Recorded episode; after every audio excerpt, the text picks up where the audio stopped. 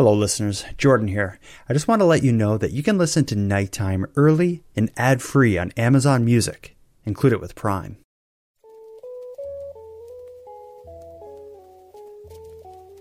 You are listening to Keep Canada Weird, a weekly weird news roundup by the Nighttime Podcast.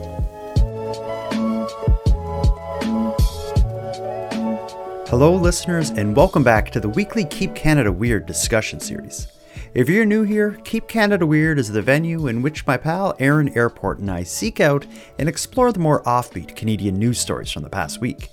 In tonight's episode, which we recorded on the evening of November 1st, 2023, Aaron and I take off our masks, blow out our jack o' lanterns, and come to terms with a world no longer wrapped in Halloween's dark lace. We're going to cover an obligatory case of booby trapped candy, this time in Timmins, Ontario. We're going to hear about a legal bat infestation in Saskatchewan, and we'll spend far too much time on the story of a break in at a BC business involving a biohazard in a bathtub. And, oh yeah, we also get a death threat. Let's get into this.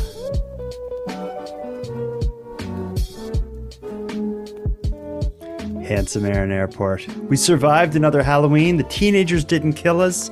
Uh, my pumpkin is still intact on my front step, and my house remains unegged. How did you make out? Uh, also unegged. Any mischief on your property?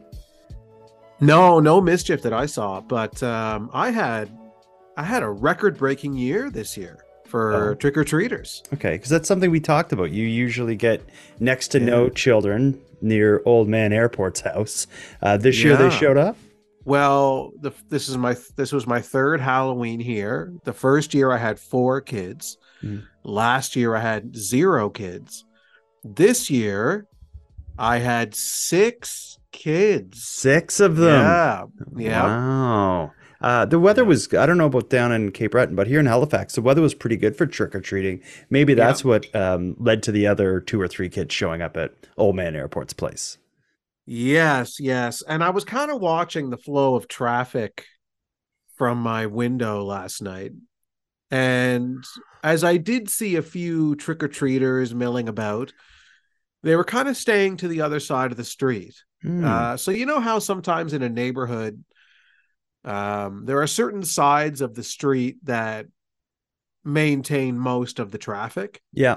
The place where you live now, I don't believe either side of the street has a sidewalk. That's so that, right. There's no sidewalk at all. So, but I think it really depends on like coming around the corner, sticking to that side of the street, and they they look across and like, um, it's an empty lot next to me on one Mm. side, the house on the other side of me. He's always away this time of year, so Okay. his place is in darkness. So I think they kind of make a judgment call when they're over there and, and a few will come over like uh, you know six obviously came over i think if the kids that were on the other side if all of them came over uh i probably might have gotten 15 kids like that was probably Okay. the extent of how many kids were in the in the neighborhood last night Okay, I didn't do a full tally, but I'm thinking I had upwards of a hundred. Um, a lot of great costumes. My favorite costumes that I saw were um, a kid dressed in like I guess as if you were working on like a toxic waste, like hazardous material kind of site. He had like kind of like a hazmat suit. He had that on, but it was all like kind of damaged, as if something went wrong at the chemical site or something. Uh, his suit, his costume was really cool. Um, he was dressed up as an extra from the hbo show uh chernobyl Chernobyl. Yeah, that's that was kind of the vibe, but it also had a bit of an 80s look too because it was neon green. so it's- yeah it yeah was just a neat yeah. costume. Um, but yeah, that that was probably my and then of course my own children were my other favorite costumes. I had a 5-year-old Michelangelo from the Ninja Turtles and a 11-year-old Gengar, the which is a Pokemon character. Ah, Uh, it's a Pokemon character. Yeah, because I was very ignorant when I saw your Instagram story uh, of your children trick or treating, and I just said, "Oh, he's a dinosaur." No, no, that is Gengar, the Pokemon. Um, Yeah, all in all, though, I had an amazing Halloween. Uh, out of 10, I'm going to give it a perfect 10, just like the other 42 Halloweens I had. Uh, what do you give yours out of 10? Oh, I give it a 10 out of 10. I was really, after last year when I had zero kids, I was really expecting the same this year. Mm. And I felt almost foolish buying candy and, and making up treat bags again. Mm. You know, fool me once, shame on you. Fool me twice.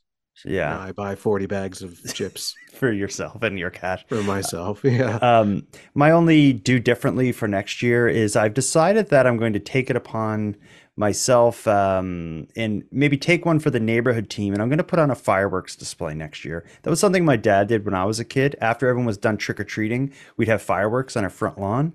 Uh, Cape Breton is noticeably a bigger, uh, Halloween is noticeably a bigger deal in Cape Breton than it is here in Halifax. So I'm going to try to infuse a little bit of that uh, 1980s Cape Breton Halloween excitement into my neighborhood starting next year, where I'm going to Mm. go all out with a fireworks display to cap the whole thing off.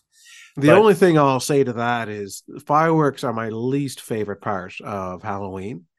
Really, I as a kid, I was I looked forward to it so much. I was a pyromaniac for one thing though. Like I love Yeah, seeing my yeah. dad like blow up the front lawn. Yeah, yeah, for sure. That when you're a child, yeah, it is entertaining. Uh, as an adult, all I think about is the animals in the neighborhood Oh, who hate the sound of fireworks and get scared. Mm, um, that's a perfect segue because I've been thinking about the animals.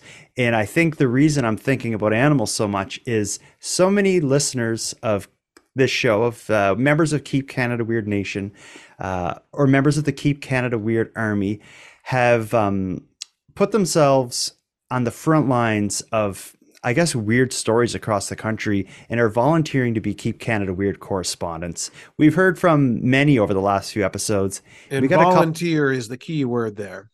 Yeah. Can't stress that enough that it is a hundred percent volunteer. Uh, well, slow down. I will send candy to people. If people volunteer, send a voice memo, uh, be a correspondent for Keep Canada Weird. I uh, include your address in an email afterwards, and yes, I will send you a candy and a Keep Canada Weird sticker or something. But make sure that uh, come tax time that you claim that candy and sticker because Every bit of it, and the stamp. Absolutely. Let's hear from some correspondence, and then we'll get right into the belly of the beast of weird Canadiana. The first correspondent we're going to hear is Shanoa, who's reporting to us from across the border. It's snowing here today in Halifax. I have a feeling it's not snowing where Shanoa is uh, calling in from. Listen to this. Hello, Jordan and handsome Aaron Airport. This is Shanoa from the lower 48, Texas to be specific. I wanted to tell you about the animal uprising my family has experienced. About a year ago, we had a sly fox come into our backyard and take our puppy's new toy right from under her nose. She was sleeping on the back porch when Swiper the fox took her toy. This fox had to climb a chain link fence to get into our backyard. We have no idea how this fox got the toy out of the backyard. The only video footage we have of the fox taking the toy shows the fox walking to the fence and then it was gone. This wasn't just any old toy, this was a new, right out of the package toy. It was made of hard plastic and round, about the size of a large bagel. I am happy to pass on this footage if you want to see it. I have a story about scorpions in the house, but that's a story for another day.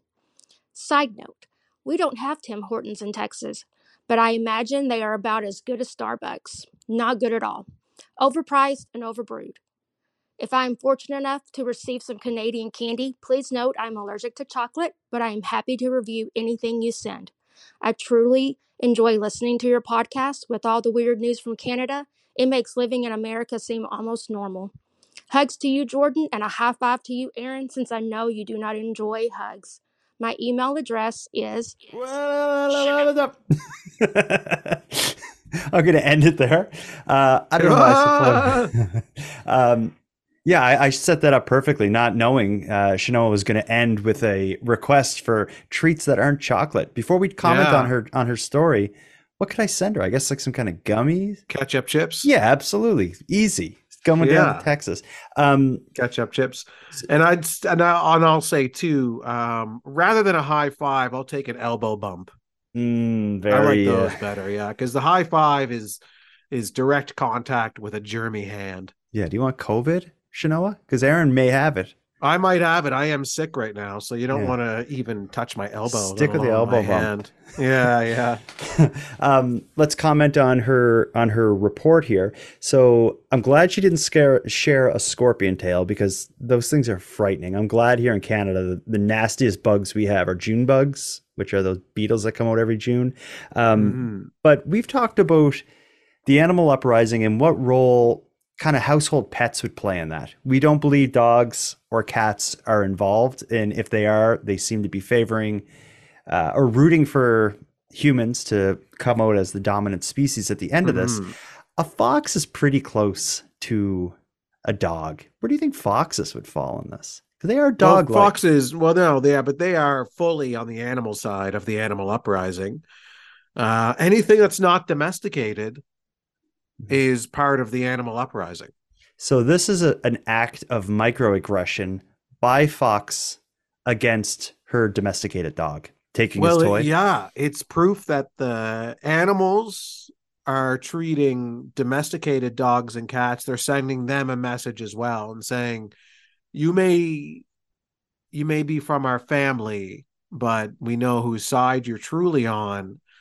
Uh, the feeders, that's the side that you're on, and we're coming for you too. So Mm. don't think that you're going to get any favors once we retake the planet and you'll be down in the bunkers with the humans chewing Ouch. on canned you know clam chowder Just cans.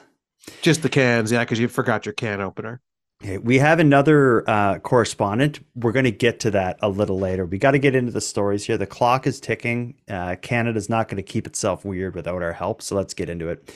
We have a collection of interesting stories that played out over the last week.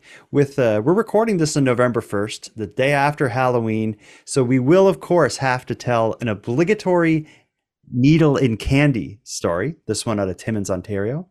We're going to hear about a bat infestation in Saskatchewan. We'll hear about a, th- a death threat in the form of a salmon carcass. And then we're going to talk about how a break in in British Columbia ended in a biohazard in a bathtub. That is a lot of bees. BC break in bathtub biohazard. ah a big black bug bit a big black bear and the big black bear bled blue black blood Let's get into it. all right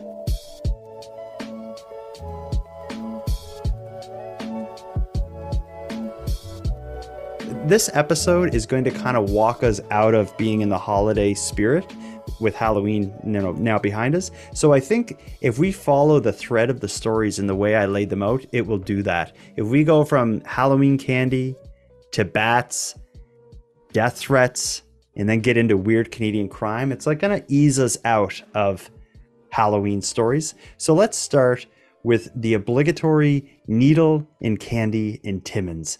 Before we hear the story, let me just ask you what you gave for treats. I think you told me you made little like uh, like treat bags, individual treat. yeah yeah i make a i get a like is your standard ziploc bag Okay. and they got a bag of chips where they were cheesies.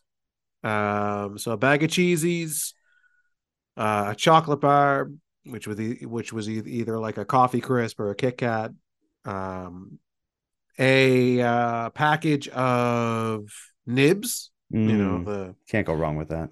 yeah, and a package of sour candy gummies things. Okay. So everything was very safe packaged. There was no risk for anybody. Mm. Um, during my trick or treating with both my kids, I don't think we, I don't think they got anything homemade or anything that wasn't packaged. Uh, so I did feel pretty good about what they brought home. We did a, a tradition I had since I was a kid, and my kids carry this on. Is we get home, we lay all their treats out on the ground, and they sort them. Like they put all the chips together, all the bars together, and count them. And that's kind of my unofficial opportunity to kind of give them a once over being like you know is there like something weird in here like uh you know homemade cookie or something like that because if there was i wouldn't have let my kids eat it and the reason for that is i was brought up to fear and you were brought up to fear weird crap being put in apples and baked goods for the purpose i can only assume to either kill kids or terrify trick-or-treaters um, every year it's like as soon as the lights go out on the doorsteps and trick or treating ends, it seems like stories start popping up of some kid ate weed gummies, some kid got a razor blade in an apple.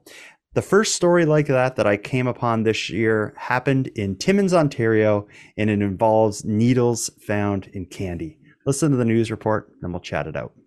A warning tonight about Halloween candy in our region that appears to have been tampered with. Timmins police say they're in receipt of a reported piece of candy in which a needle had been discovered inside a wrapped chocolate bar. Investigators are asking parents to observe all collected candy for quality control and personal safety. They add this is a high priority investigation. We've got a list of the streets the young girl visited on our website, ctvnewsnorthernontario.ca. So short and sweet news coverage, but I guess that's a story you don't even really need to tell. Like as soon as you mention it, everyone knows what's going on. Uh, it happens every year. Last year, we were fortunate to have followed one of these stories from start to finish. You remember the, uh, I think it was nerds that were infused with THC. Yeah, They yeah, eventually- the, the weed candies Yeah. that uh, So- this older couple were giving out on their street. Inexplicably, and they were arrested. So we got to see that come full circle. Yeah, yeah, yeah. But this one, um, I went to the to the website that was mentioned in the article, and the family only trick or treated on like three or four different streets. So they have a pretty good idea of where she would have got the candy. And the article, um, if if anyone is only listening and isn't seeing the visual, the the candy it looked like a little like almost like a Mars bar or something, and they describe it as a needle, but to me it looked like a big nail sticking through. Yeah, Like it was. I it wasn't something where a kid I don't think would accidentally eat that. When you look at it, you're like, oh my god, there's like a huge nail sticking out of that bar. Like it wasn't very. Um, it wasn't uh, very discreet. That's, for that's the sure. word it I was looking for. It was sticking right out, pretty far out of the Mhm. bar, Mhm. and it's such a traceable crime. Like to decide to do that, like yeah, everyone they don't really cover. I mean, some kids might cover a, a, a large span of of real estate, um, trick or treating, and maybe it's harder to pinpoint. But um, and I wonder, like, is it just the one that they gave out, or did they give out several of them and they haven't been noticed yet? Hmm. When I hear Uh, something like this, I always think there has to be more to that story. Not that I doubt that it that it happened or that this is legit, but I don't know. I said that last year as well, and I guess I was wrong because it turned out to be two just like wacky people that were giving out weed candy and were charged for it. So in this case, I wouldn't be surprised if it was, you know, like a teenager or something was it was involved in his candies, uh, in his home's candy uh, output, and maybe thought it was funny to stick something that uh, stick something that obvious in it. Because I, Yeah, so you're thinking maybe the parents or the owners of the house didn't even know. possibly because it's You would, ridiculous. you'd have to rewrap it too. Uh, I think the way that this w- appeared with the the they were described it as a needle sticking through the candy.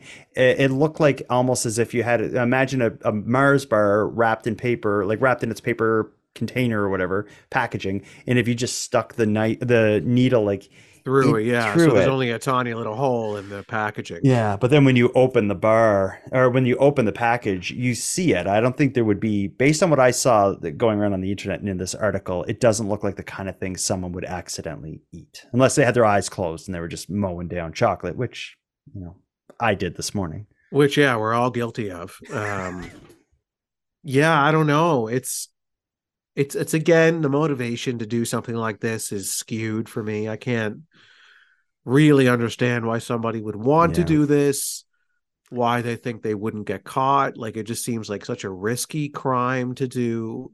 Uh, Risky in Uh, terms of getting caught and also caught hurting a kid. and also hurting somebody. Yeah. Uh, t- so I, I I don't know. I it's there's again yeah like you say it's a lot of unanswered questions. I think they'll get to the bottom of it though. The Timmins police are on it. Yes, uh, I have all my trust and faith in the Timmins police. They haven't let me down. they haven't really done anything to me at all, so Mhm. I can't really say that anything bad about them. I'm gonna give them a benefit of a doubt though. You know, fool me once, yeah, I've shame got on you. all my yeah, I've got all my support behind them. Uh, I really hope they crack the case. Mhm. and uh, You know- find the the needle poker that did this heinous bar crime.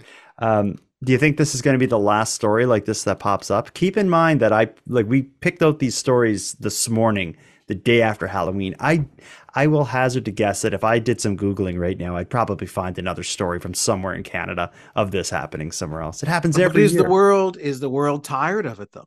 Are they tired of hearing about it? I don't know. like yes, think so. every year there's a somebody finds an an axe in their O Henry bar and like Mm. eye roll, you know, Yeah. like is is is it is it just at this point in time in our lives you know ever since the 80s when we were hearing about apples with razor blades does anyone care anymore Mm. How could you get a razor blade in an apple without someone noticing? That would clearly make a bit a weird like you could easily do it in a candy apple because you could oh put the razor blade the in. razor in and then cover the apple in candy Oh, okay. We should edit that out. That's good. That's too good. That would work. Uh, I don't like. Well, that's too bad. well- that's evil. yeah yeah but nobody accepts candy apples on halloween anymore because that that ship has sailed for people Yeah. who are looking to put sharp objects in delicious treats Yeah, you're right. Um, well, those days are long behind us now. You have to find ways like this where you have a very small little needle that you can slip into Mm. a Mars bar or Mm. or uh, an almond joy. It's like an- I did see, I did see an almond joy in the pile when they were Mm. showing the the news footage. It's like an arms race between like kids trick or treating and psychopaths trying to hurt kids and destroy Halloween. There will always be psychos, Mm. and there will always be candy. Mm. A tale as old as time. Let's move on to a, an ad- a Halloween adjacent story. This one doesn't directly involve Halloween, but it's easy to put Halloween and bats in the same um, cinematic universe. Uh, this is the story of a rather complicated bat infestation in Saskatchewan. Uh, to put it simply, a family in Saskatchewan is dealing with an infestation of bats inside their house, but the way it turns out, there's not a whole lot they can do about it because bats actually have the law on their side. Listen to this story. For the last year, Rochelle Swan and her family have been stuck with bats living in their roof. last August is when it it, the, it began, and we uh, we ended up finding a live bat in our living room, and it's kind of just unfolded from there. At first, she thought it was a strange one off occurrence, but when her family started hearing them in the walls and finding them in different rooms, it was clear there was a problem. But removing them isn't so easy as bats are a protected species as a result of a new disease that appeared across North America 20 years ago. It's a fungus that grows on their on their bodies, on their nose, on their wings, uh, and that fungus gives them this white appearance on their nose. So it's called white nose syndrome, and uh, it's only been around for about 20 years, and in that time, it has just wiped out bat populations. The bats have certain times of year when they can be relocated, but just getting access to them is an issue. Again, we don't have any access into into the, the the structure of the roof without taking the whole roof off. Swan says that could cost up to $100,000 and there's no insurance for bat exclusion. She contacted the Ministry of Environment for guidance. In an email to CTV News, the ministry says, quote, bats can only be excluded, allowing exit but not re-entry from buildings in May or September with a permit under Saskatchewan's bat exclusion policy. Outside of May or September, considerations will be made by the Ministry of Environment on a case by case basis. There's currently no provincial program to assist property owners with bat exclusion costs. The ministry is currently working towards a solution with the homeowner. Riskin says it can be a difficult job to keep bats out once they know how to get in. The challenge is if you have a big building like that, there are a lot of spots a bat can get in. And the, the rule of thumb is if you can fit your thumb through the hole, a bat can crawl through that hole. So imagine trying to seal up every thumb sized hole in most people's roofs. It's just not feasible. A GoFundMe has been started to assist the family with the costs of relocating the bats. That's a complicated mess. You, you've heard about this white fungus bat infest, uh, this bat disease that's happening. Do you know about this? I've never heard of it. No. Yeah, I've, No. It's come up a few times in things that I've read, but basically there's there's like a an infection spreading through bats in North America that leads to this fungus growing on their faces, and uh, it's killing bats. And it's like the the population of bats across Canada, the United States, and I think down into like South America, they're they're just plummeting, and it's it's so bad that it's at a point that the government is taking all these extreme steps to protect the population. Um, but in this case, this family has a bat infestation in their home, but you can only remove the bats two months of the year and under these kind of extreme kind of circumstances. Like you can't just put poison up there and kill them. They're basically an endangered or protected species at this point. But Yeah. you know, you know I, I've had mice in an apartment. I've had a bee's nest outside my house. That was awful, both of those examples. But having like bats showing up inside your house where there's kids sleeping and stuff, that is terrifying. Flying rats. Yeah, and it sucks that there's there's so little that they can do. Like Mhm. that must be i can't imagine how frustrating that is. hmm And it's it, have this for problem, like you know, the bats got into their attic or whatever the case is, and Mhm, into and their roof, and and hearing them in the walls and in the ceiling, like that's crazy. They're creepy. and not being allowed to do anything about it. Yeah, and I'm I'm all for protecting the species and looking after the bats, but it, it said like when it when they read the guidelines or whatever, you know, it could only be May or September that you can remove them and whatnot. Um, it said they will make under certain situations they'll consider other months like offering a permit to do it. And yeah, and that's the other thing. It's not only can you only do it in May or September, you still need to go through the process of getting a permit to remove them.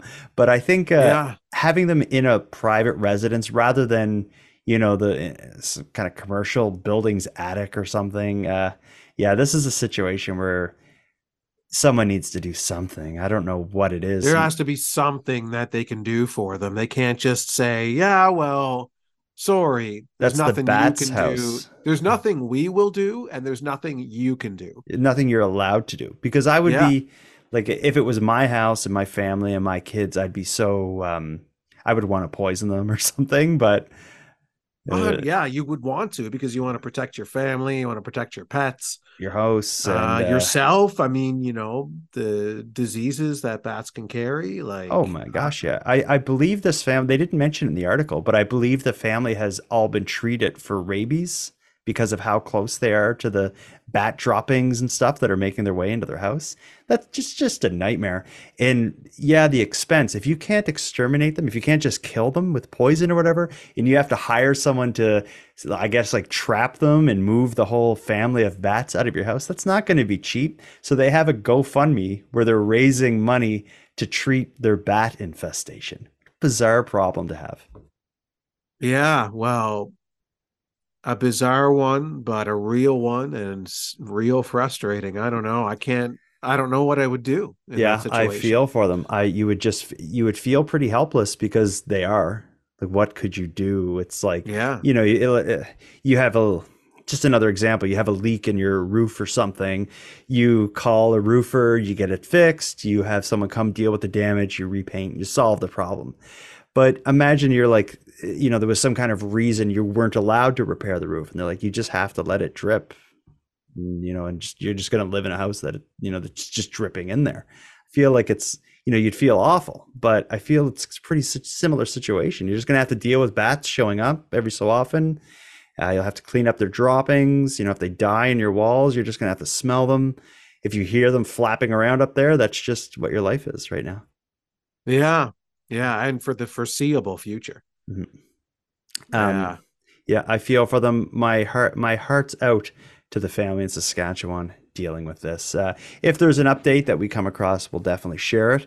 But first, we need to go to Burnaby, which is in BC, Burnaby, BC, to hear from another Keep Canada Weird correspondent. This is Teresa, who's going to give us a report. Listen to this. Good morning, you wonderful people. You. This is my first time leaving a message for any podcast, so sorry if I fumble over my words a bit. I just have a story for the animal uprising. um, a toddler was walking in a park in Burnaby, British Columbia, and was attacked quite violently by an owl. His um, eye uh, appears to be quite swollen, um, some markings. Uh, yeah, his father is calling for, demanding that the city, um, his words, not mine, destroy the owl because it attacked his son when they were just walking along innocently. So, and then other people, of course, are coming back saying that the owl should not be euthanized. So, yeah, just, you know, them animals, owls included, getting more and more relentless on their quest to be, to overcome mankind. And uh, just wanted to say thank you for being you. You both are wonderful, and you always make my day so much better when I see a new um, podcast has dropped. And love that it's you are Canadian, just like me. Eh? Well, that was nice. Did that make you feel good? yeah. Yeah, it did make me feel good. Um, I I disagree with the father of the child Demanding that the demanding that, the owl be destroyed. euthanized. No, he didn't say Yeah, euthanized. destroyed. Destroy. Yeah, I want to destroy him. Yeah. That owl must be destroyed. Uh, Uh, no, the owl. Owls aren't to be trifled with.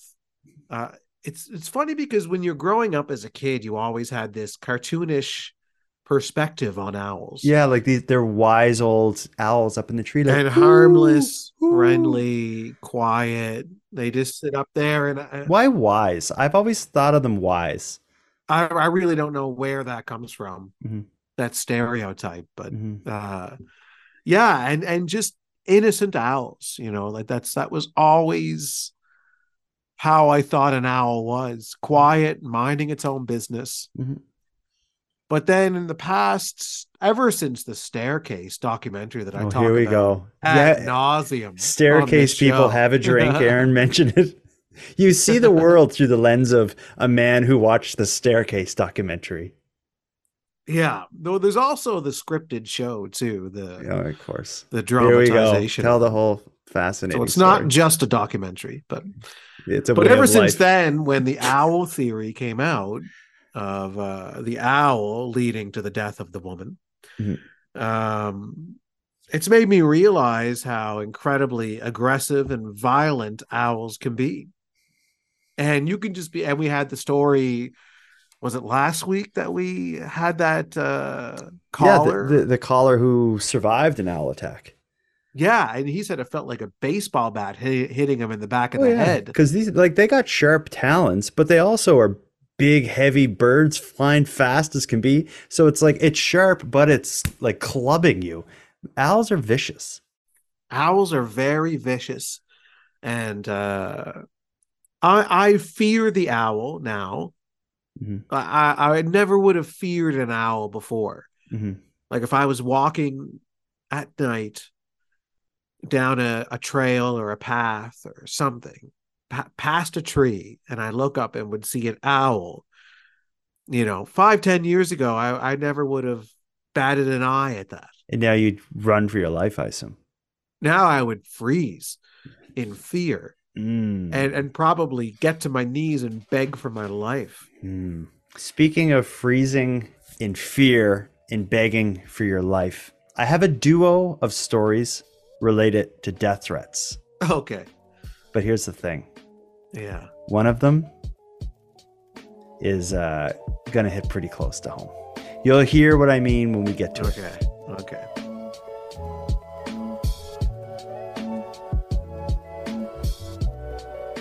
let's first go over to uh, Quebec. There's an interesting story there that is uh, pulled directly from the pages of the Keep Canada Weird playbook. Uh, we'll call this section of the show the Salmon Carcass Threat. Uh, earlier this month, a 1994 Olympic gold medalist, a fella named Jean Luc Brassard, uh, he went on public radio in Montreal to talk about um, a, a group of fishermen who were, I believe, illegally or yeah, I think it was illegally fishing uh, near his property, and he was on the radio talking about them and you know what they were doing. Uh, it seems that this group of fishermen heard him on the radio, and they did not like they did not at all like what he had to say, and they made no secret about it. Listen to this.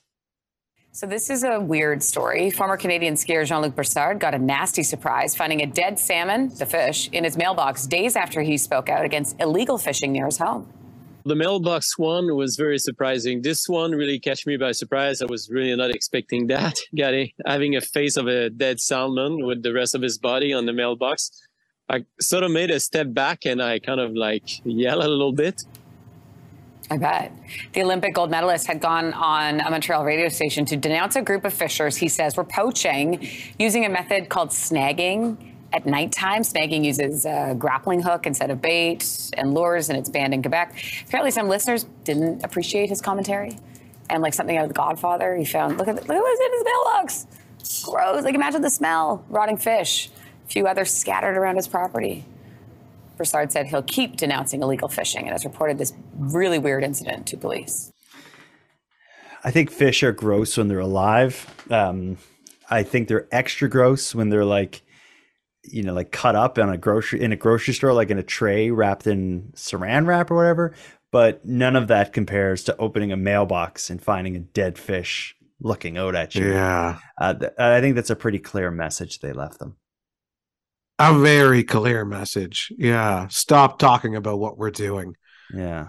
And it's um uh, I don't think it was just one fish in the mailbox too. They they just mentioned it offhand in the in that clip there is um you know and others around his property. I think they threw a bunch of fish like up on his lawn and stuff and stuffed one in his mailbox. Uh that's pretty i think that's pretty intimidating but he didn't seem too worried about it the way he was describing it he was on tv talking about it so i don't think he cares too much No, he said he's going to keep talking about it too. He's going to keep denouncing. yeah well actually this Um, just puts it in the news so it's the, the, the fools if they wanted him to shut up um, they should have done something less uh, salacious i guess Yeah, I don't know what they could do. Just a friendly letter in his mailbox instead Excuse of a me. fish. yeah, Yeah. try, maybe try to maybe offer to meet with him and talk it out and show him the benefits of illegally poaching fish with a With uh, grappling hooks. or grappling hook. So it sounds Yeah. like it's a very Batman thing to do. yeah. Well, it- in the news clip there, but standing like looking, if you look in the background behind where he's being interviewed, there's like a river there where the water's going pre- pretty fast. So I wonder if what they do is they just put like hooks down in the water with the hopes of just like catching fish as they pass through, which seems like it doesn't seem right. But I guess what's the difference between that and like a net? But uh, yeah, I don't I don't really know enough about that to really Yeah. speak to but the I guess proper way to to catch salmon. Obviously, there's probably a reason that uh, laws are put into place Yeah. to ban that type of fishing in that area. Yeah, I'm going to side with the fisheries people who uh, understand the stuff and made that rule. Yeah, but obviously there are people who strongly disagree with the rule and are going to continue to do that. Uh, I just don't know enough about it to really speak too much on either side of that. But Be honest though, you just don't want to get a fish in your mailbox. uh, if one of us is going to get a fish in their mailbox, I hope it's you. Hmm. Because I just can't deal with that right now. Well, all right. Perfect segue again. You've read my mind, Aaron. I didn't get a fish in the mail, but I did get something perhaps as unsettling. Uh, we've been threatened before. Uh, people have tried to delegitimize the show by calling us a comedy show. Uh, people have um, slandered us by a variety of ways. Um, Yeah, voicemails. We've Yeah, gotten some voicemail. Threatening voicemails before. This is a first, though. I'm holding up in front of you right now a well decorated letter that just came to the Nighttime Keep Canada Weird P.O. box. The letter is on ornate paper, and I thought, wow, that's a really nice envelope.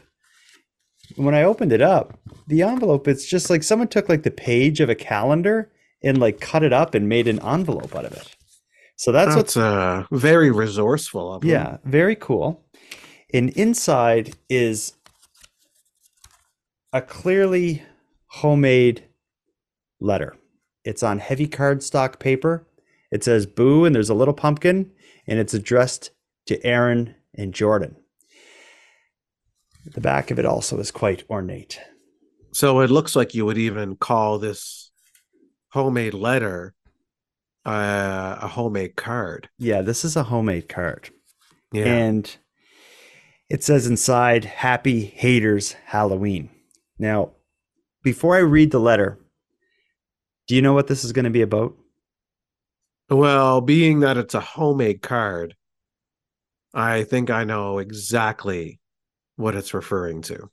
There was several months back or several weeks back. No, I'd say I would say about three weeks ago or About- something like that. about three weeks ago, we talked about a sort of convention event that was happening in New Brunswick that was kind of like the Card Makers Guild. And we cast some pretty heavy criticism specifically among the specifically directed at the woman who was hosting the card makers guild meetup uh, who bragged quite a bit about the quality of her homemade cards uh, we criticized if not insulted her but i think we probably touched a nerve with card makers across the planet as evidenced by this letter let me read you what's inside of it Okay. so it says, Happy Haters Halloween, Aaron and Jordan. I had to make this card for you because I know you'll hate it.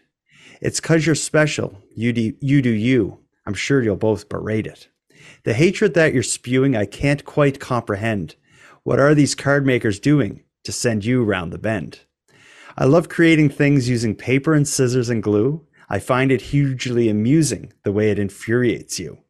I sent you hard earned money and find myself denigrated. It's truly uncommonly funny, a thing so benign, so hated. There's nothing wrong with any way you choose to show you care. You'd best be careful what you say. Of militant crafters, beware. Yeah. What do you take this as? Uh, well, talking about, you know, showing you care and all of these things and then threatening us at the same time Mm, this in the same breath. it's fairly anonymous. It's addressed from Anne No No San. Well, there's Who- probably only 15 people in North America that are making their own cards. So I'm sure we can narrow it down to who it is. Um, well, I'll give you a hint. They're in Oregon. So if you receive a suspicious package from Oregon with threatening language, maybe take your time before you open it.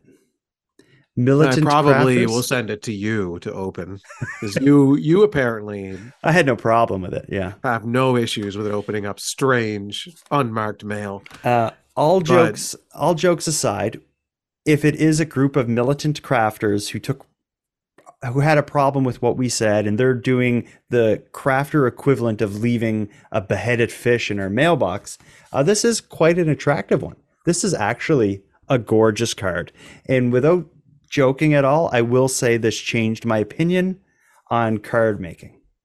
If I get, Oh, is that all it takes? you know Is what, that all it takes with you? here's here's the thing let me talk about it um i come from a place of like or, or a background of kind of like diy um aesthetic you know like uh on underage uh, like rock shows and people passing out little zines and you know flyers promoting things or whatever this um this card had that aesthetic and it did seem like all of the paper used is sourced from different materials. So it has a little bit of a like ransom note vibe to it, but it's just very attractive. I will say I had a different feeling opening and reading this death threat than I would have on a traditional ransom note or a Hallmark card that wrote like Yeah. we're going to get you on it or something.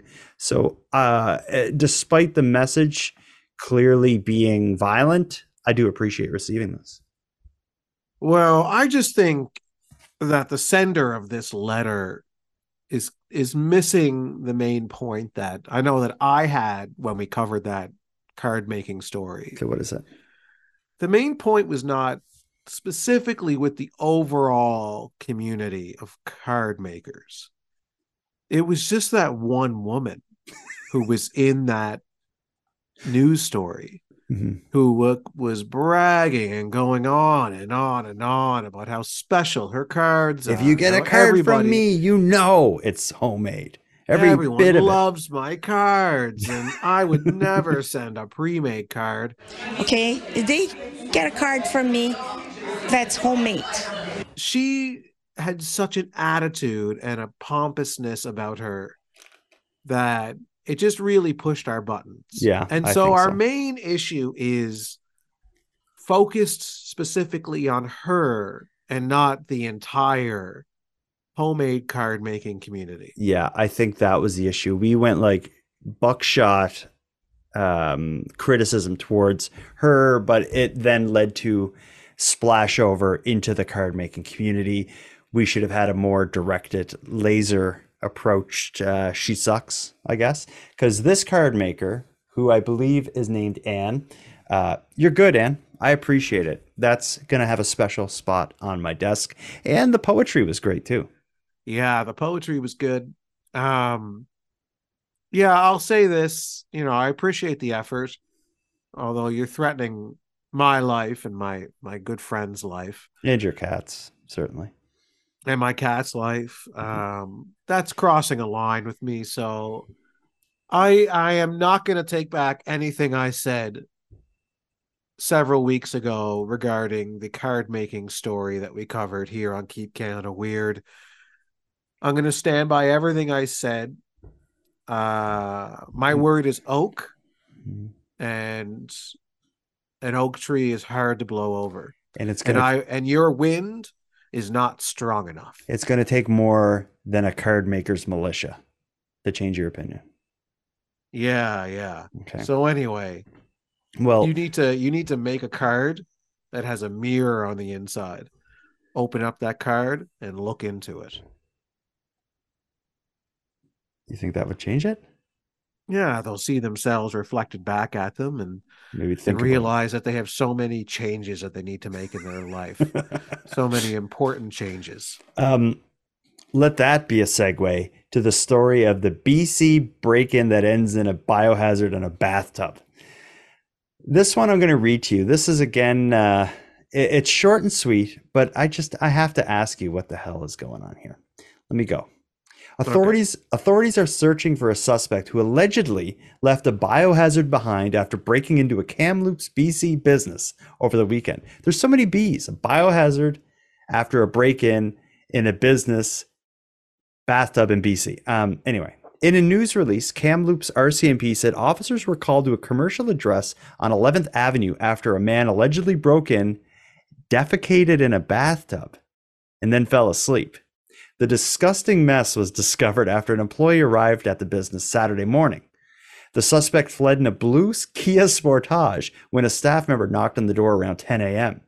Authorities said the suspect was described as an Asian man in his 20s, 5 8 inches tall, with a slim build, wearing a light brown jacket or a hoodie, dark brown pants, black running shoes with white soles. Kamloops RCMP are asking anyone with information to contact them. So let me just say, when I first heard this story, I was kind of thinking maybe it was like a, a drug thing or like um, maybe someone living in homelessness got into the business and there was no bathroom or something. But it ends with him getting in a car and driving away, which just like all of my theories were tossed on their head. Yeah, because if he needed a place to sleep, he would have just slept in his car. So what's he doing? Why would he? I would like maybe we need to know what kind of business it is. And usually, where there is a bathtub, there's a toilet not near, not far from it. Why would I had the impression that it was like the type of business that sells um tubs and sinks and um like a you know kind of a a business that sells those things. Why? Because there's a bath. uh, Every well, I guess not I every business would have a bathtub bathtub. That he, the bath cu- the bathtub that he defecated in was like a floor model. Okay, That was just how I read it. I don't know. interesting. I didn't. I didn't make. I didn't Because come he, up with if that. he could have gotten into a bathroom, he would have, I think. yeah, I'm giving this man the benefit of the doubt. I think he went in there for whatever reason. Mhm. We can speculate for days about the number of reasons that would bring you into a business such as this Mhm. in the middle of the night. And the bathroom is locked. Mhm. And he's the, like, the business to-" was open, but the bathroom was locked, or he has a personal kind of uh, uh, ethical kind of agreement with himself, where I will only break one break into one door per night. I don't know. Okay, The more you talk about it, the more, the less it makes sense. Actually. yeah, I don't think it makes sense. And then also, he defecates in a bathtub and then chooses to stay there. So if it's So like then this, maybe, maybe he has a gripe with this business. Yeah, I thought that out too. But if he has a gripe in the, with the business, so he goes in and defecates in their tub, be it a tub you use or a floor model tub, you just leave after that. You've done your damage. Why would you then be like, and now I'm going to go to sleep here with my car parked outside? It doesn't make any sense to me. Okay, there's only one way. There's only one theory then that makes sense. hmm And he was drunk. He was driving drunk. Okay. He decides, I'm too drunk to drive. So he pulls over in the nearest building that he comes across. Okay. This building is a business that sells bathtubs and sinks and fridges and dressers and beds and you know whatever. Mhm. Um he's like I'm to I'm to stay there. I have nowhere else to sleep tonight. So he breaks in Okay. and then maybe there's a couch near the tub. He lays on the couch and he's like, "Oh my god, I got to take a dump." It's dark. He doesn't know where the bathroom is. Stumbles across a tub. He's like, "I'm in this deep. I might as well take a dump in the tub." And he does that. And then he goes back to sleep on the couch. And then he wakes up and leaves. Maybe. I guess like what else could you? I can't think of any other explanation. That has to be what happened. Uh, There's no other explanation. They describe it as a biohazard. Um, the the police do. Would anytime it involves human waste, like w- would that make it a biohazard? Like when I first came upon that article uh, in that press release, I was thinking b- for biohazard, I was thinking like maybe blood. The guy had like HIV or something. Um, like is I wonder if there's something special about what happened that would Well, you would go from gross- from you can get E. coli from someone's poop, Yeah, but then wouldn't every public bathroom like be a biohazard? but those things are being flushed, with the exception of people who wipe poop on the walls. I don't know. I you go to I've But been the- to a lot of gross public bathrooms. Yeah, I was at a Smitty's one time. The bathroom was a disaster. Gross. Um Yeah. don't just don't describe it. But I won't, but like, um, I don't know. Maybe he ate something that was just god awful. Maybe it wasn't just a solid okay. normal. Okay. like maybe the, the consistency was Okay. such a. I don't want to hear it. Um okay. I'm sorry I brought up this story. I hope they get the guy. Purely because I want to know what the hell happened. Do you think we're going to get the answer though, even if they catch this guy This is not a and bring story. him to quote unquote justice? This is not a story that would have a follow-up article. In November, we brought you the story of the biohazard in the bathtub in BC. 15 years ago, we brought you a story of Yeah, I don't an think we're get- unsolved case. Yeah. I think the closest the public is going to get to resolution for this story is what we just did. This is the deepest dive any news outlet is going to do into this story. Yeah. Yeah. I don't. I have sympathy for this man, to be perfectly honest. do you? It's a sad story. Who do you feel worse for, this man or the people who have the bats living in their house? And oh, the people with the bats. Yeah. But This guy's a close Um, second. but I mean, haven't we all been in a situation where you're somewhere and then nature calls with an urgency that cannot be ignored? Where by the t- by the amount of time it takes you to realize that you have to go to the bathroom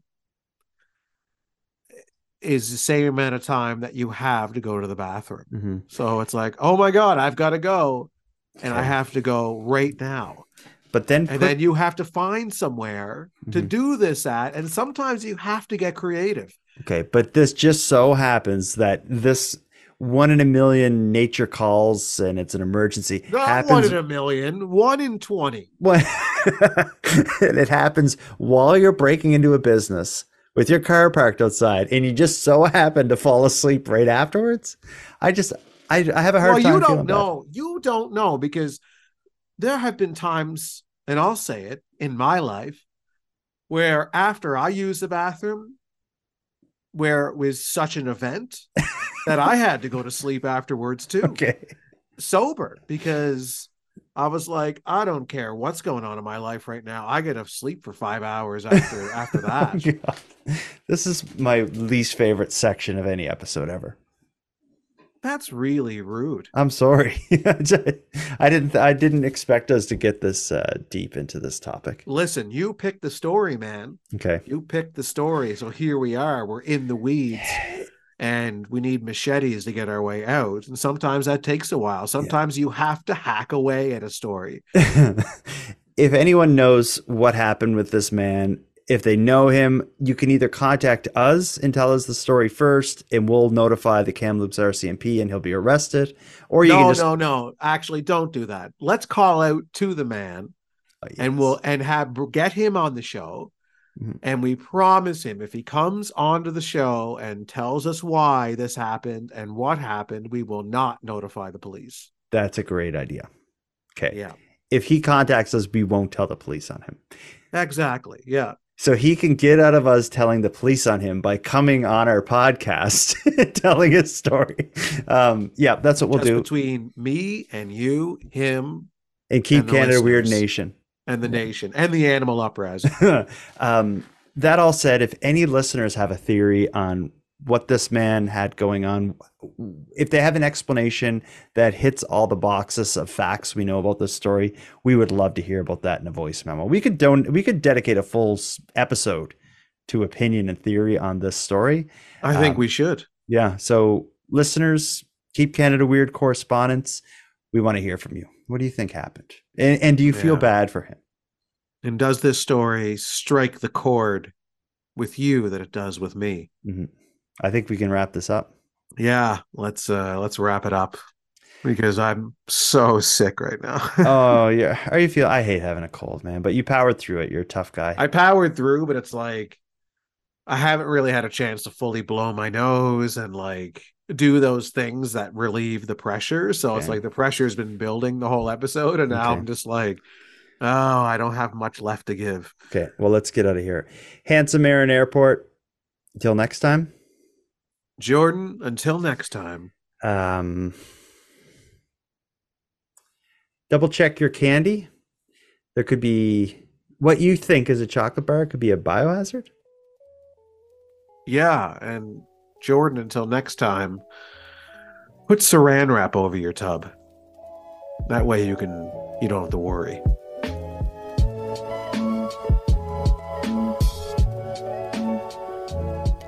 I want to thank you for helping Aaron and I fulfill our mission to keep Canada weird, but let us also call out to you for even greater support. If something weird happens in your neck of the woods, please let us know. Or if you have any comments, feedback, or opinions on any of the stories we covered, we want to hear about that as well. The best way to get in contact with us is via a voice memo at nighttimepodcast.com slash contact. We're excited to hear from you. Now I'm going to start wrapping up this episode, but before I do, I'm going to end with thanks. First of all, a big thanks to Aaron for sharing another evening with me and with you, the listeners of Nighttime. A shout out to the internet's favorite cult leader, Unicole, who provides the intro and outro voiceovers for this series, and Monty Data, who provides the outro rendition of O Canada. And then lastly, but most importantly, a massive thanks goes out to each and every one of you listening to Nighttime, as without your interest and your support, this show would be as pointless as it would be impossible. And on the topic of support, let me thank the newest subscribers to the premium feed Trish, Camille, and May Shell. Thank you for going premium. And for anyone else who'd like to support the show, you can help us out here in a variety of ways. First of all, a premium feed subscription costs only a couple dollars a month and that money funds the creation of the show, but the premium feed also gives you the episodes two days early, gives them to you ad free, and gives you access to a full back catalog of nighttime episodes. That sounds like something you're interested in, you can go premium right now at patreon.com slash nighttime podcast. And even if you don't want to go premium, you can still support the show by simply sharing this episode on social media and telling some like minded friends about the work we're doing here. We appreciate your support in growing this show. Now, I'm going to wrap it up, but until next time, take care of each other, hug your loved ones tight, and let us know if you see anything weird. Keep Canada Weird is written, hosted, and produced by the Nighttime Podcast.